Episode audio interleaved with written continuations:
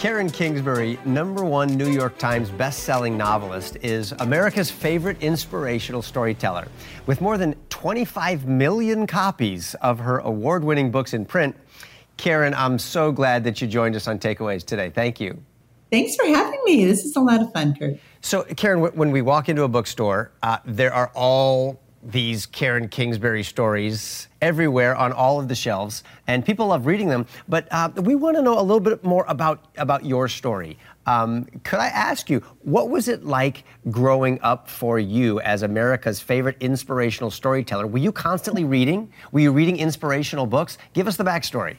Well, I didn't really come into like a strong relational faith in Christ until I was like in my early 20s. So I was reading. I wasn't necessarily I was reading the best things, but when I was young, it was Dr. Seuss, and that kind of Dr. Seuss sort of made me fall in love with storytelling, the creativity, the imagination that he had. I'd memorized the books like five, six years old, and I knew. Oh like, yeah, the Cat in the Hat, thing one and thing two. They're the yeah, best. Lorax, like uh, the Horton Hears, all of it. So I think it was five when I first stapled together some pages and I was writing this story called The Horse, and I have no idea why. I not never was one of those girls that loved horses necessarily, but I like them on the other side of the fence.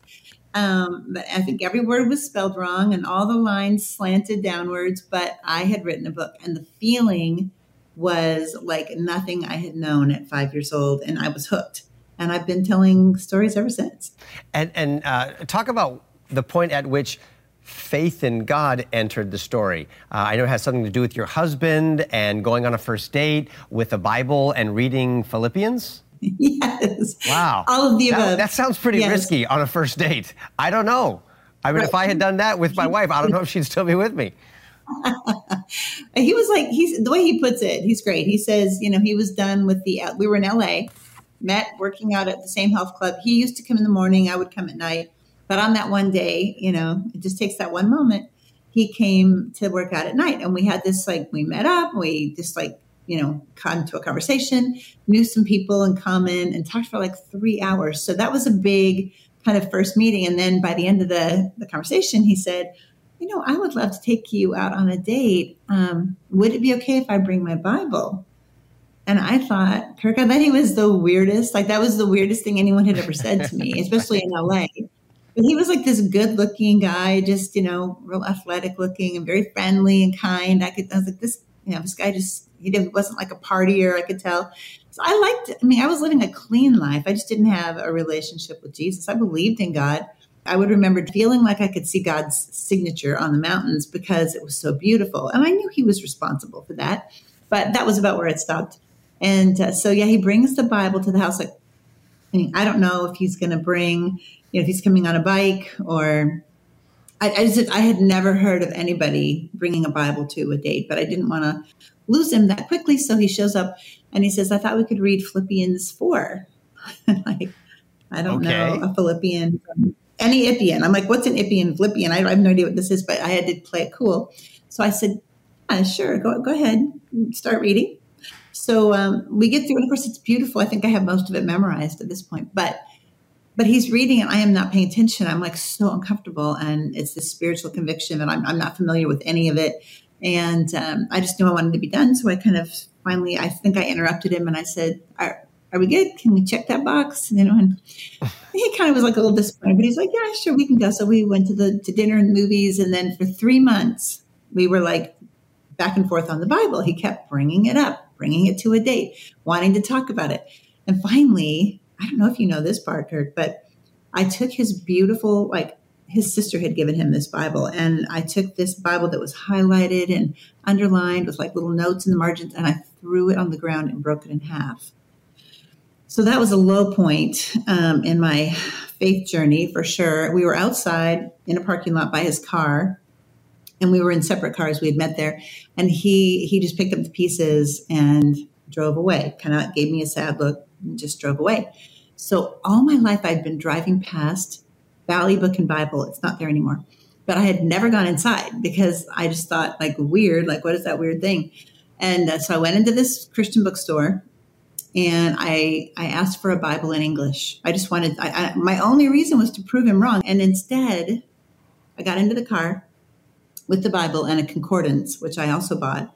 And and I had been raised in a denominational faith that was we had kind of had been marginalized by that point that we really never went to church.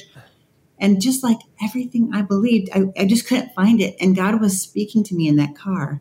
And he was, I could hear him say, like, you can either fall away with your man made traditions or you can grab onto me and never let go. And so I grabbed and I've never let go. This, this sounds like a great story, like the, like the beginning of a great romance story between you and your husband. Uh, you should write a book. Now, how did you become a journalist? You got you, you you you wrote that first book at five, but then you became a journalist, and then you transitioned into fiction. I mean, how did how did that whole professional thing kick in? Well, I think from the time I was 12, 13, I knew I wanted to be a novelist. Like I for sure knew that that was my number one choice. So being a journalist was was plan B. And I got my degree at Cal State Northridge in journalism, you know, wrote kind of through high school for the high school paper. And then by the time I was in college, my senior year, I was um, I was actually hired by the LA Times to be a sports writer of all things, which what in the world? I wasn't an athlete in school. Um, but I had friends who played sports and I mm-hmm. had done feature stories on them. That doesn't mean I know the difference between an end zone and a touchdown. But I had to learn very quickly because I was hired by the Times to be a sports writer. Right. So off I was, you know, getting getting high school game stories and walking the sidelines. And I, my dad would go with me. He would sit in the stands and he would take copious notes. He understood the game very well. And on the way back to the office, he would tell me what happened. Like this is what it was. Okay. These are the people right. who made a difference. And I would take those notes and I only had to write like an eight or 10 inch story, like equivalent of 200 words. It was nothing, but it allowed me to kind of get my foot in the door as a journalist. And then that led to um, doing feature stories. And then you switched to fiction. That's a big jump. Why did yeah. you get into fiction? Well, because I, my husband and I found out we were having a baby. And so it was like, okay, now I want to be home. I don't want to work 12 hour days for a mm. newspaper. I need to write. And my husband said, there he is. Once again, the faith coming back to the surface. He said, Karen, I'm going to pray every single day that God will give you a way to write at home and make your living at home. And I just kind of rolled my eyes like, that is not going to happen. I mean, I was making very little at the paper, but I, I, I sold a story to People magazine during that time uh, that I had a, a, true story that I had covered for the uh, for the paper, and it was they paid me seven hundred and fifty dollars, and I said, "Honey, I'm not going to make that. Like, I'm not going to make my yeah, living at home. People magazine as big as it gets, yeah." So, but he kept praying. He was undaunted, no, not unfazed. He was going to keep praying, and uh, the the article that I wrote for the People magazine, uh, an agent saw it, and he said, you know, con- contacted me. That'd make a great book. So I wrote a proposal, not knowing what I was doing and he loved it. And he said, I'll be in touch. And three days before the maternity leave was up, he contacted me and he said, Well, he goes, sit down. I've got great news. And he had gotten it into a bidding war between two secular publishers and allowed me to be able to. Okay, so the, the advance was more than three times my annual salary. But he said, You'll only get a third of it when you sign up. I've, got to get my 15%. So I'm like, just like cut through the chase, like, what is that first check? And he said, Yeah, you'll probably only get one check for the first year because you have to cover the trial. It was a murder trial. It was a sad story. It wasn't fiction. Um, you'll only get the one. You'll get a check for signing the contract, and then not till you finish like going through the trial and writing the book. Could be a year before you get a second. So he said the first check, and he told me the amount was eleven dollars and eighty nine cents more than I made a year. Well, I found myself writing what kind of what they were going through. It was really, it was fun. Like I, I look back, Kirk, I have no idea how I wrote two to three books a year all through the raising of our kids. So we had Kelsey three years later, Tyler, uh, five years later, Austin. So I guess in many ways, those were kind of spaced out a little bit, you know, which helped the process. But then um, we had a five year gap. So then we adopted three boys from Haiti that were about five years old. They were best friends, not related. Uh, we adopted them in 2001. So we, we had we doubled our family. So with all of the chaos and craziness, was there was say. a lot of um, a lot of sports. There was a lot of drama. There was we, the kids did sang, they did theater. So those themes show up in my book. And know, my husband was a coach all during this time and a teacher. And so you know, themes of from that come out of school, that come from the football field or whatnot, because I was so interested. And I think early on, my first six novels probably had an awful lot of almost um, you know, like religious freedom themes because I was so new to the Word of God. And I was hearing stories about people persecuted for their faith here in the United States. And this was back in the day, you know. And so I think, you know, I have some that are about like a lawyer that fights for a woman whose husband is suing her for custody of her child because she's a believer or things like that. So I have I have a series, I have some books that are like that. But then, you know, motherhood changed it because now I found myself writing about family. And that's how the Baxters came to be. And of course, 25, 27 of my books are about that family. So, so Karen, with all of the different truths that you could use as a theme for your next book, how do you decide which ones you're going to use? Yeah, the Lord shows me. It's just funny. I feel like I am an emotional detective. So I'm a detective of the emotions, meaning when I'm out and about in a conversation, you know, at a dinner, whatever, I am always listening and I'm paying attention. We have a sign that sits, a little wooden sign in my kitchen. It says, Be careful what you say, you might wind up in my novel. And actually, there's a little bit of truth to it. I mean, I don't ever write anybody's story, but, you know, just like, I, I mean, I'll tell you an example. So I'm at the airport and I'm getting ready to go somewhere, and there's this man and this woman, and there's maybe a six year old little boy. And the body language is off so the little boy has a backpack on and he's with the he's with the dad and he's just close to the dad and and, and he's not happy. And then there's a woman and she's like three feet away and she's kind of eye rolling and not she's uncomfortable. And I'm like, okay, so split family. Mom and dad, this is not the mom. This is obviously like a stepmom. And the boy must be returning after spending the summer with the dad. Like I'm, I'm kind of writing the story in my mind.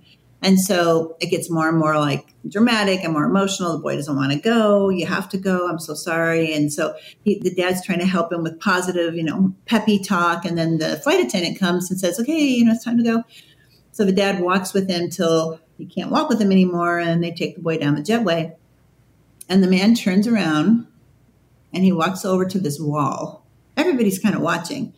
He faces the wall, like nose to the wall. He puts one arm up and he just weeps right there in front of everyone. And I thought, that is a picture of divorce right there. And it was so, so sad. And I wrote a book called The Time to Dance about a marriage of 27 years and how they were wanting so much to make it work, but it wasn't going to work. And they were going to tell their kids that they were going to get a divorce. And, and, and in the end, they remembered that they used to dance on the end of their pier. They live on a small lake um, and they'd forgotten to take time to dance.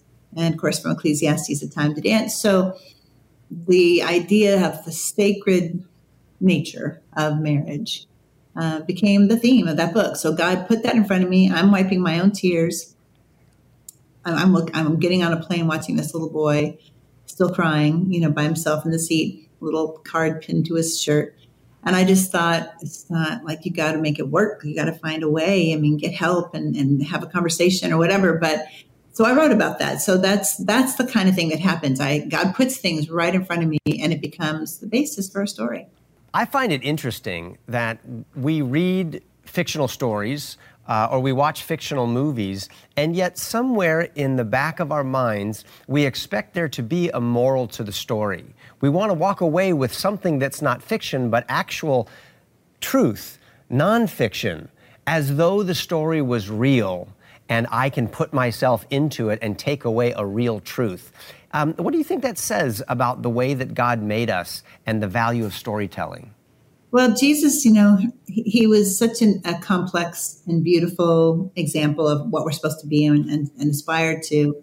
And he was so complex. I just thought I, he was diverse in the way he talked to people and the way he approached situations in life. And I think when he wanted to tell you something straight, he would just tell you something straight. When he wanted to make a point, he might turn over a table.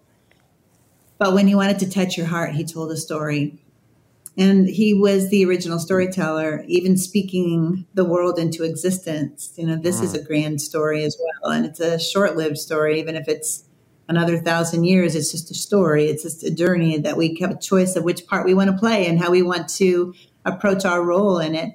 And so I think it's very much like Jesus to be able to tell a story that maybe people pick it up to be entertained. Maybe they pick it up looking for something but what happens is the truth comes in through the back door of the heart and your walls are down. So the story ends up being the thing you remember, and it, it's life changing. Um, we just had a, a documentary done on uh, Montford Prison. So Montford Prison is in Lubbock, Texas, in the middle of nowhere, and one of the guys there, one of the a, a volunteer chaplain, brought my book, um, Angels Walking, to the prison and got one of the guys to read it. And this was all, of course, unbeknownst to me and by the time this chaplain wrote to me, 400 men in this unit were reading my books like like ravenously. Like these are not my demographic. You know, when you think about storytelling, I don't think I'm writing for a, a guy who's serving 10 years in a prison in Texas, but 400 men were, were not just reading the books now, but getting baptized and coming to faith in Christ and crying in their cells and passing rolls of toilet paper back and forth. So we just did a 10 minute a 10 minute documentary on the miracle at Montford because that's how God uses story. And so I went there to meet with the men and got to do a worship service with them. And uh, it, it was amazing. Like it's just mind blowing, but it's not me.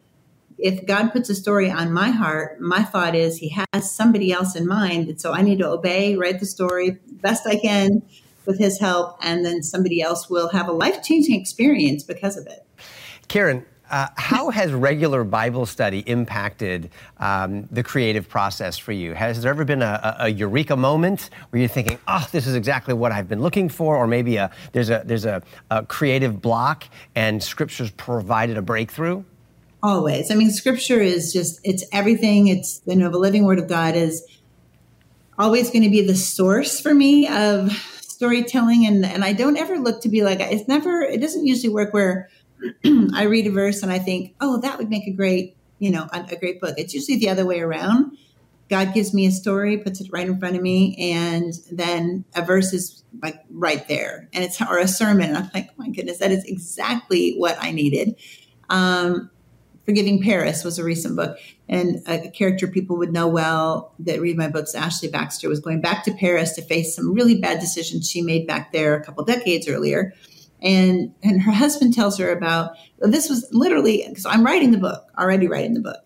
And I have church on Sunday and you know go go to church and and the pastor talks about how when Jesus calmed the storm on the Sea of Galilee it wasn't just that boat that was the boat that he was in is not the only one that benefited from it. Hmm. there was a storm and there was a lesson and there was a calming of the storm but there were other and I think it's in Luke that it says there were other little boats on the lake that day so I was like, other little boats. That is what I need in this book. That's the thing. Like the bad things that happened to her in Paris, the bad decisions that she made. But what about as God calmed the storm? Who else was helped because of it? What are the other little boats? And I began to look, and it became a theme in the story because of a sermon and because of the word of God. So that's constantly happening to me. Karen, as an actor, I'm always thinking about uh, which role should I take next? Or uh, as a movie maker, documentarian, uh, what, what story is really worth the time and the energy to tell? Um, and I seek God for direction. How do you seek the Lord in the stories that you want to write about?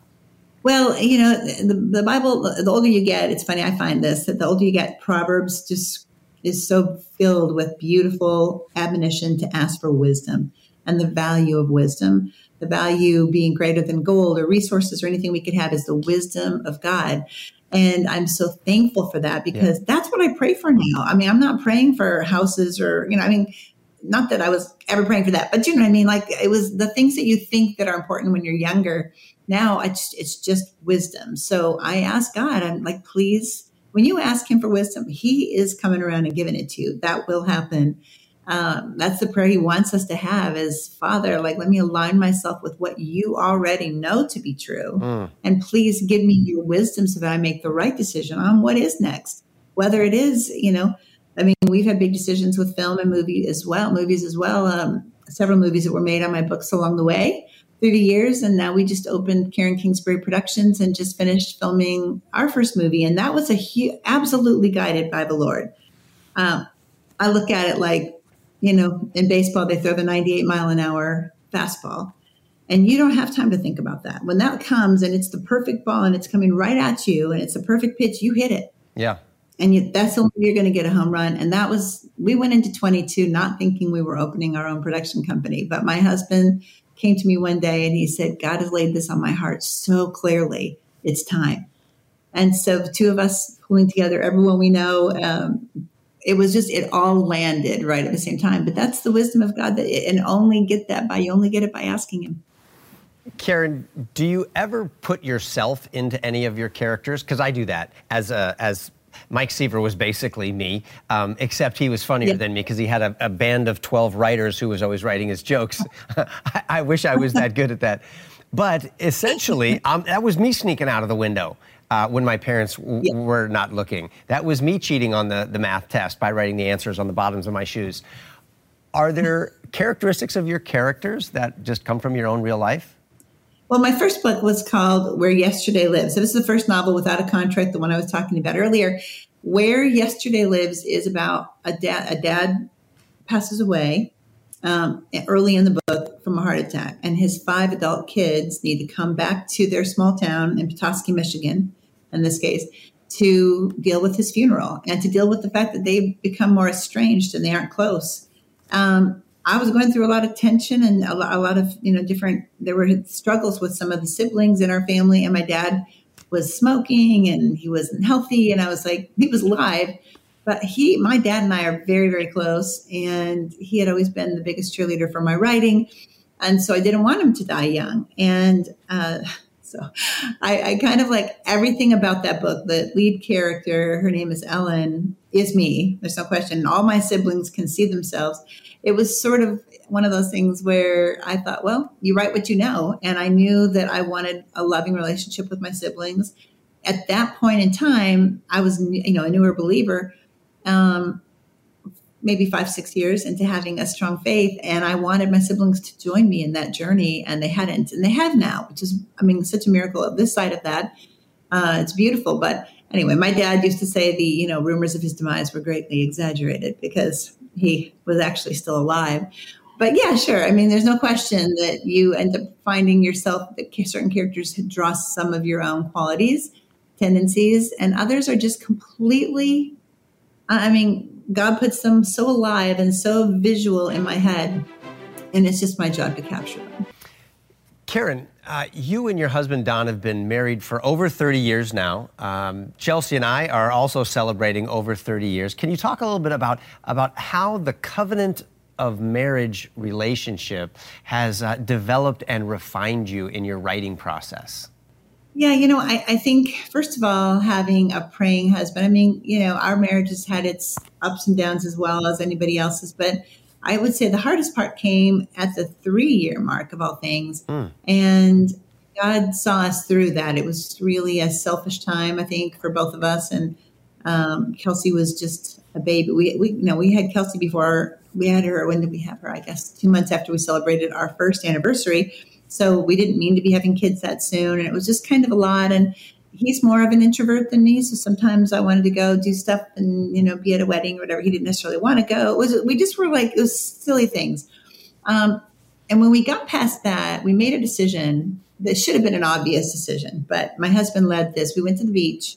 We stood on a cliff, like overlooking the water. And it was at a, at a park somewhere off Highway 1 in California. And we just made a covenant, like a renewed covenant before God that the word divorce was not going to be part of our vocabulary. And then my husband took it to the next level and he said, and since we're not going to get divorced, there's no point in fighting.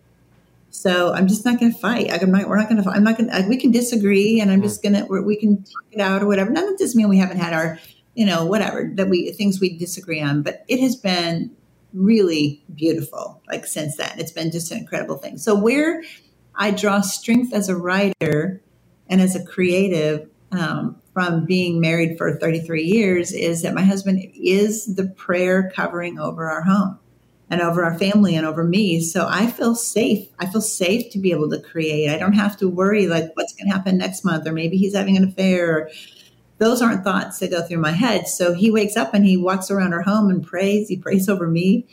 Um, I usually am more of a late night owl, so I'll sometimes still be asleep and I'll wake up and he's praying over me. Like that happens.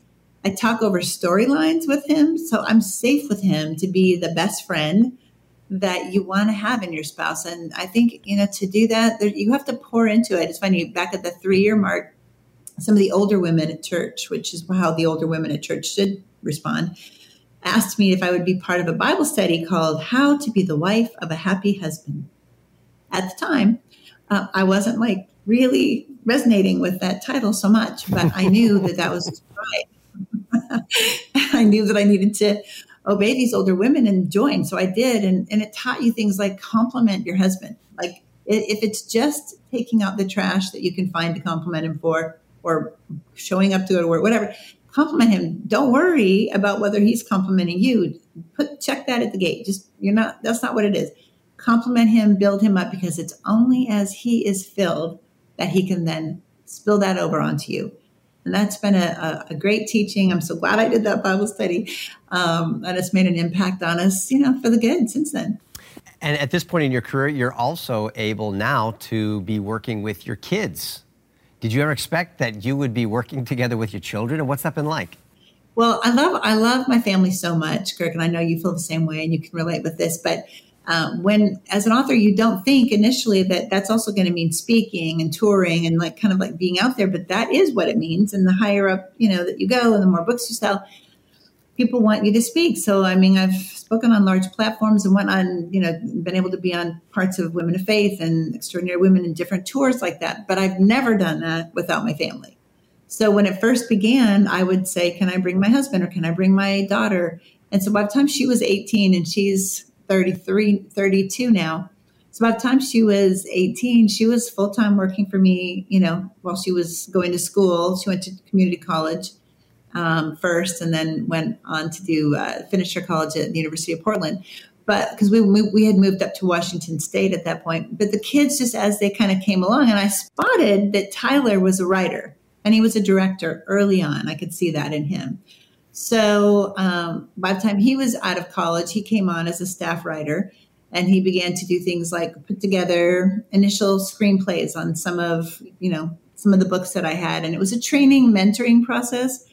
But we just wrapped our first movie and he was the director. He, there was, wow. he was totally ready. He's 30 years old. He directed his first feature film and he was so, so good at it. It, it was just like the honor of my life to stand back and be like, look at him. Like, how beautiful is how that? Great. And then, you know, EJ, another one of our kids, he's running our You Were Seen uh, ministry that is where people, they sell the cards also. They're, they're just cards that you carry with you and you give them out to people and you say, You were seen by me today, by God always. And so EJ is in charge of that. He does fulfillment and marketing um, for, for You Were Seen. But in the movie, this was a the movie was one of the most amazing things. So we didn't, like I say, we didn't know we were going to make a movie this year, but um, we did. The movie's called Someone Like You, based on my book, Someone Like You, came out in 2020. We had me and my my husband was doing everything from locations managing to crafty to PA. EJ was being a PA. Austin, our youngest son, he was an actor in it and also helping move boxes and just like helping us with company moves and whatnot whenever we had that.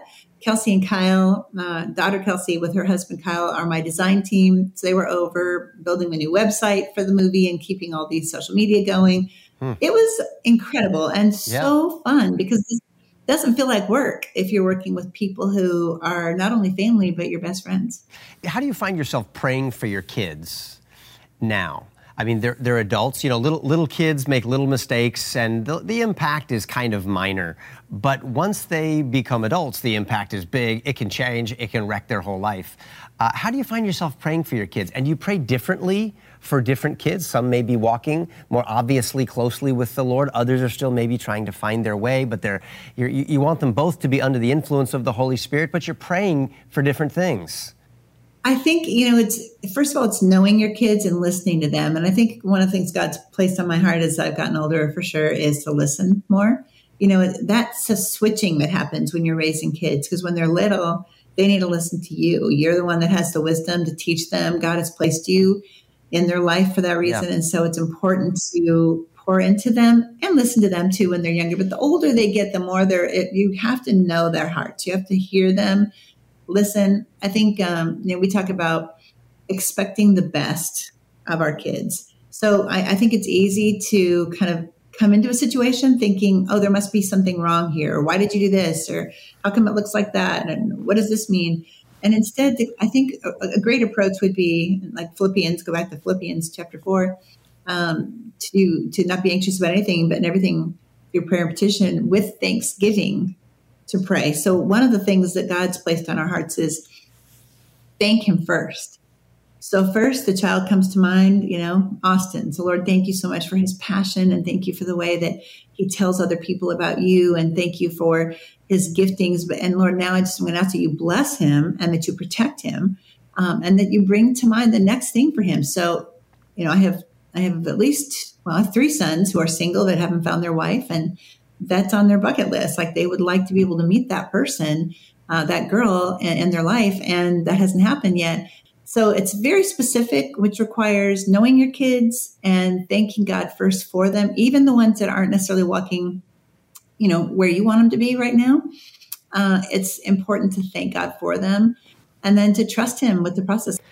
Karen, do you ever find your ability to tell stories and create characters uh, are a disadvantage to you as a parent? Do you ever find yourself going up to your kids going, you know, at this point in the story of your life, uh, a good character would make that choice, not this choice. Like, believe me, I know I'm Karen Kingsbury. I know how this story would really turn out well. I actually have, and probably shouldn't have, but I actually sometimes have said the words, if I were writing the story. That's right. You know, that's right. But I try not to make that like a pointed thing. That's more like when I feel sorry for them. Like if something's happened and they're like, yeah, this like this didn't work out, or you know, if I were writing the story, it would have, you know, it would have been, it would have worked out. But yeah, I, I, you know, I think, I mean, I think it's always a disadvantage in some ways especially if your mom is this like successful person because you especially as a guy like they're growing up going well i have to be more successful than my mom like surely um, even like on the movie set, we had 55 employees and cast and crew where we made a major motion picture. It's an exciting process. And Tyler, being the director, he called me Karen. And that is the thing he should call me because in that role, it's a very professional role. He needs to be respected as a man.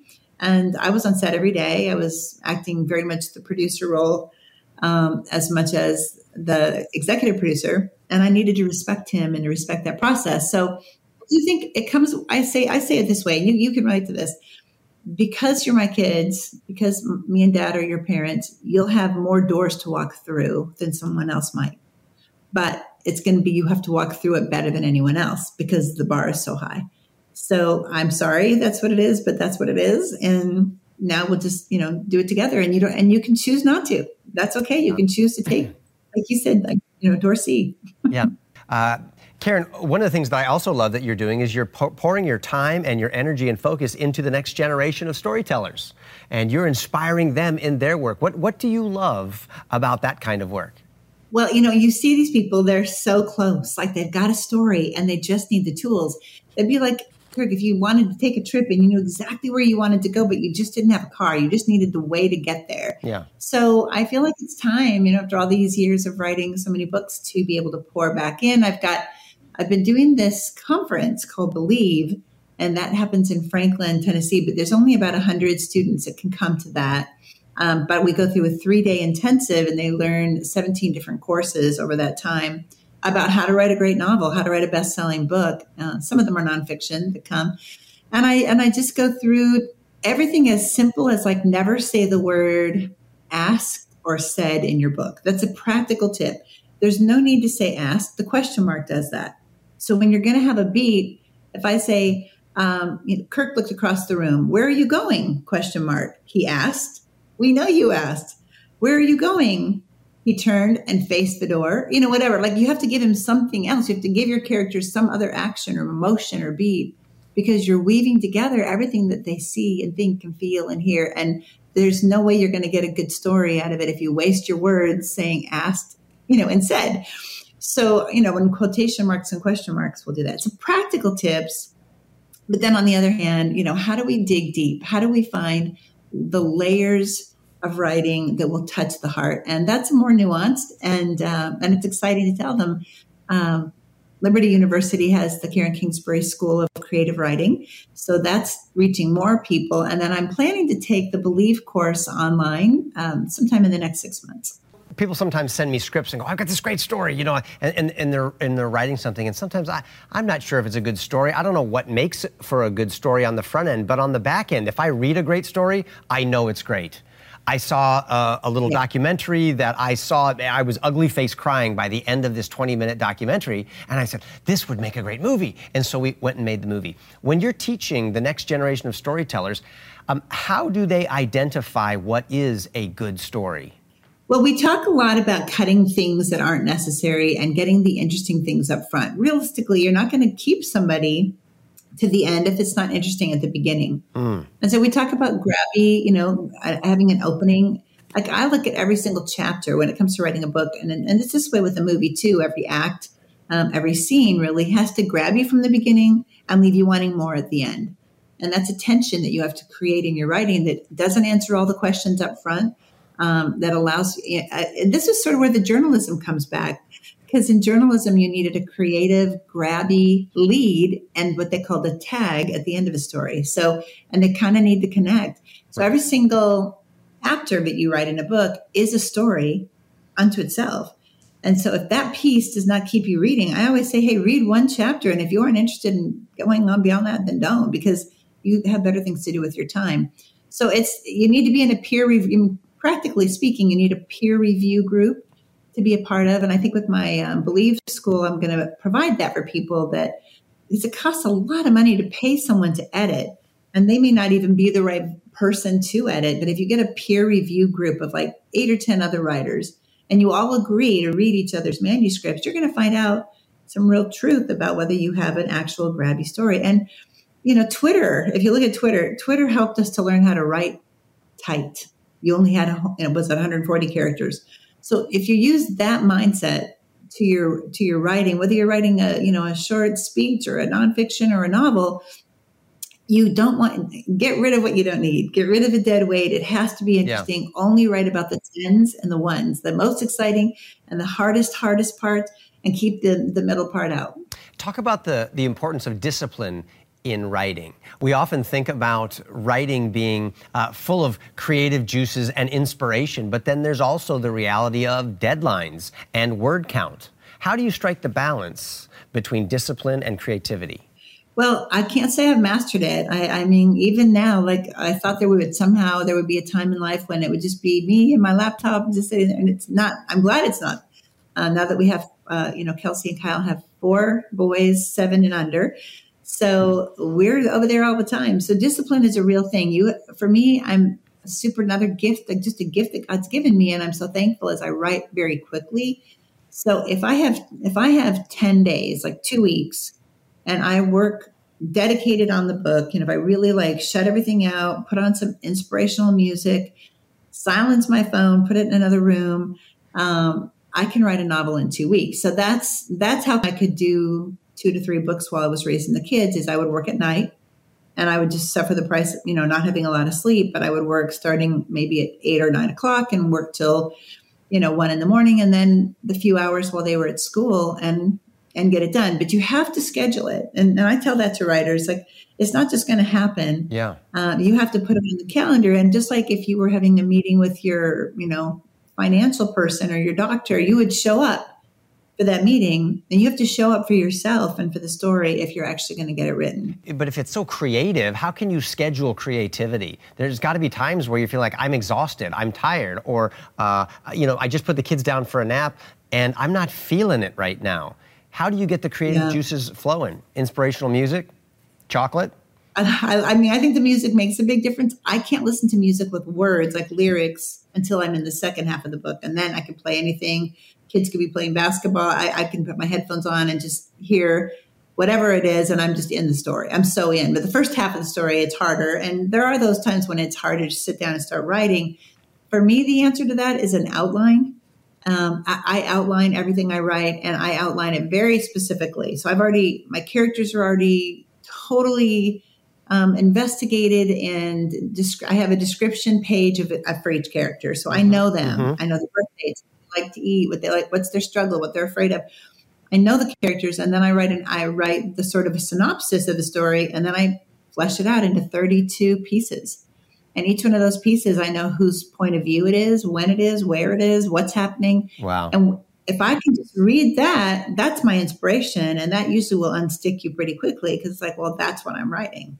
If I were just to sit down and try to swim across the ocean and write a book without an outline, there's no way I wouldn't be able to do it. Wow, that's really encouraging because I think from the outside, we just look at you and we say, like, you're just a genius. You just wake up in the morning and you just start writing and a book materializes.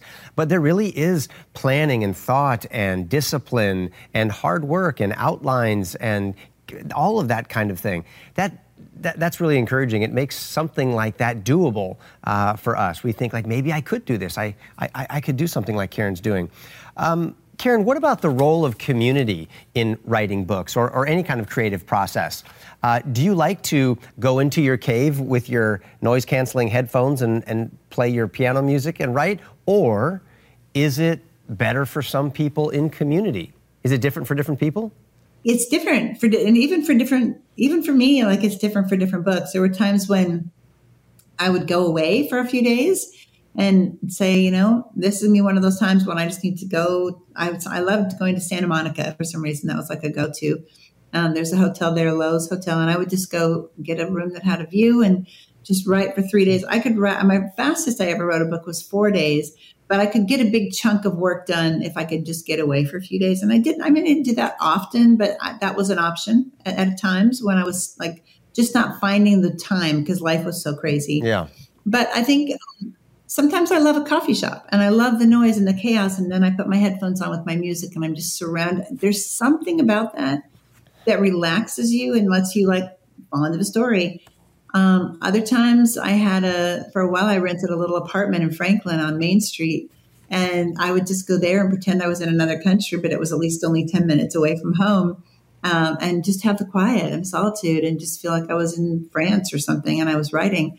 So it, you kind of have to just think if, if I'm not inspired sitting home by myself, then let's try a coffee shop and kind of look right. for ways to mix it up. Yeah. Till you till, till the noise of life drowns out and you can focus on the story.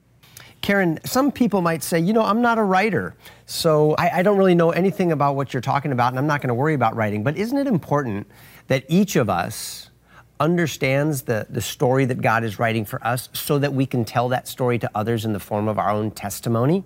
Isn't there an exciting story that each of us needs to be able to tell?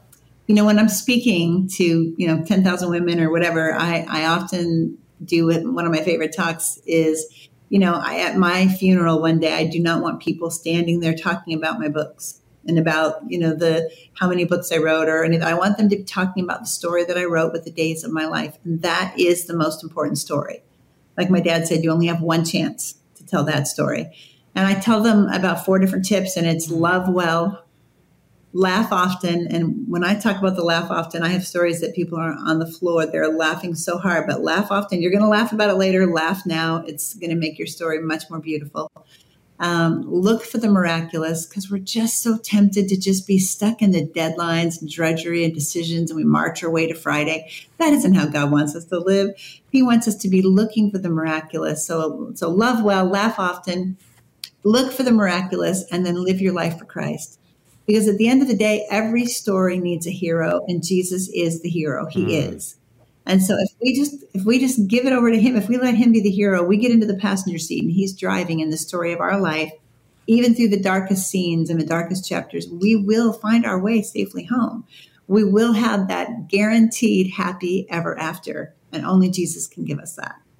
When we look at the dark things that happen in our lives, when we see people struggling with miserable things, hard things, difficult things, when people encounter uh, dark dungeon experiences, um, does your skill as a storyteller and then thinking about God as the ultimate storyteller help you to understand the difficult things that are going on in our lives in the world? Well, you know, Kirk, there's John 16 33. In this world, you will have trouble, but be of good cheer, for I have overcome the world. And in our family, we have shortened that to saying it's just earth. You know, when you when you look at it that way, when you have an eternal perspective on it, it's just earth. And so we just follow what God wants. And when things are are difficult, to try to remember that that he says, blessed are the lowly, like blessed are the ones who are struggling, you know, and we were just reading James 1 the other day in our Bible study. And it talks about how considerate, you know, pure joy when you're going through trials. That's hard. It's not the joy that says I'm laughing because my home got broken into or because a child died or something. It's not, it's a deeper joy that says I know it's temporary. That what I'm going through, whether it's somebody, um, you know, mocking me for my faith or whatever it would be, whatever it is, He is with me. The truths that remain, we're not alone. He is with us, mm. and this is not the end. Amen. Hi, I'm Kirk Cameron. Thanks for listening to this episode of Takeaways. If you love the conversations that we're having, please follow or subscribe to this podcast to never miss any of this great content. And please consider leaving a positive rating and a review to help others like you discover this show.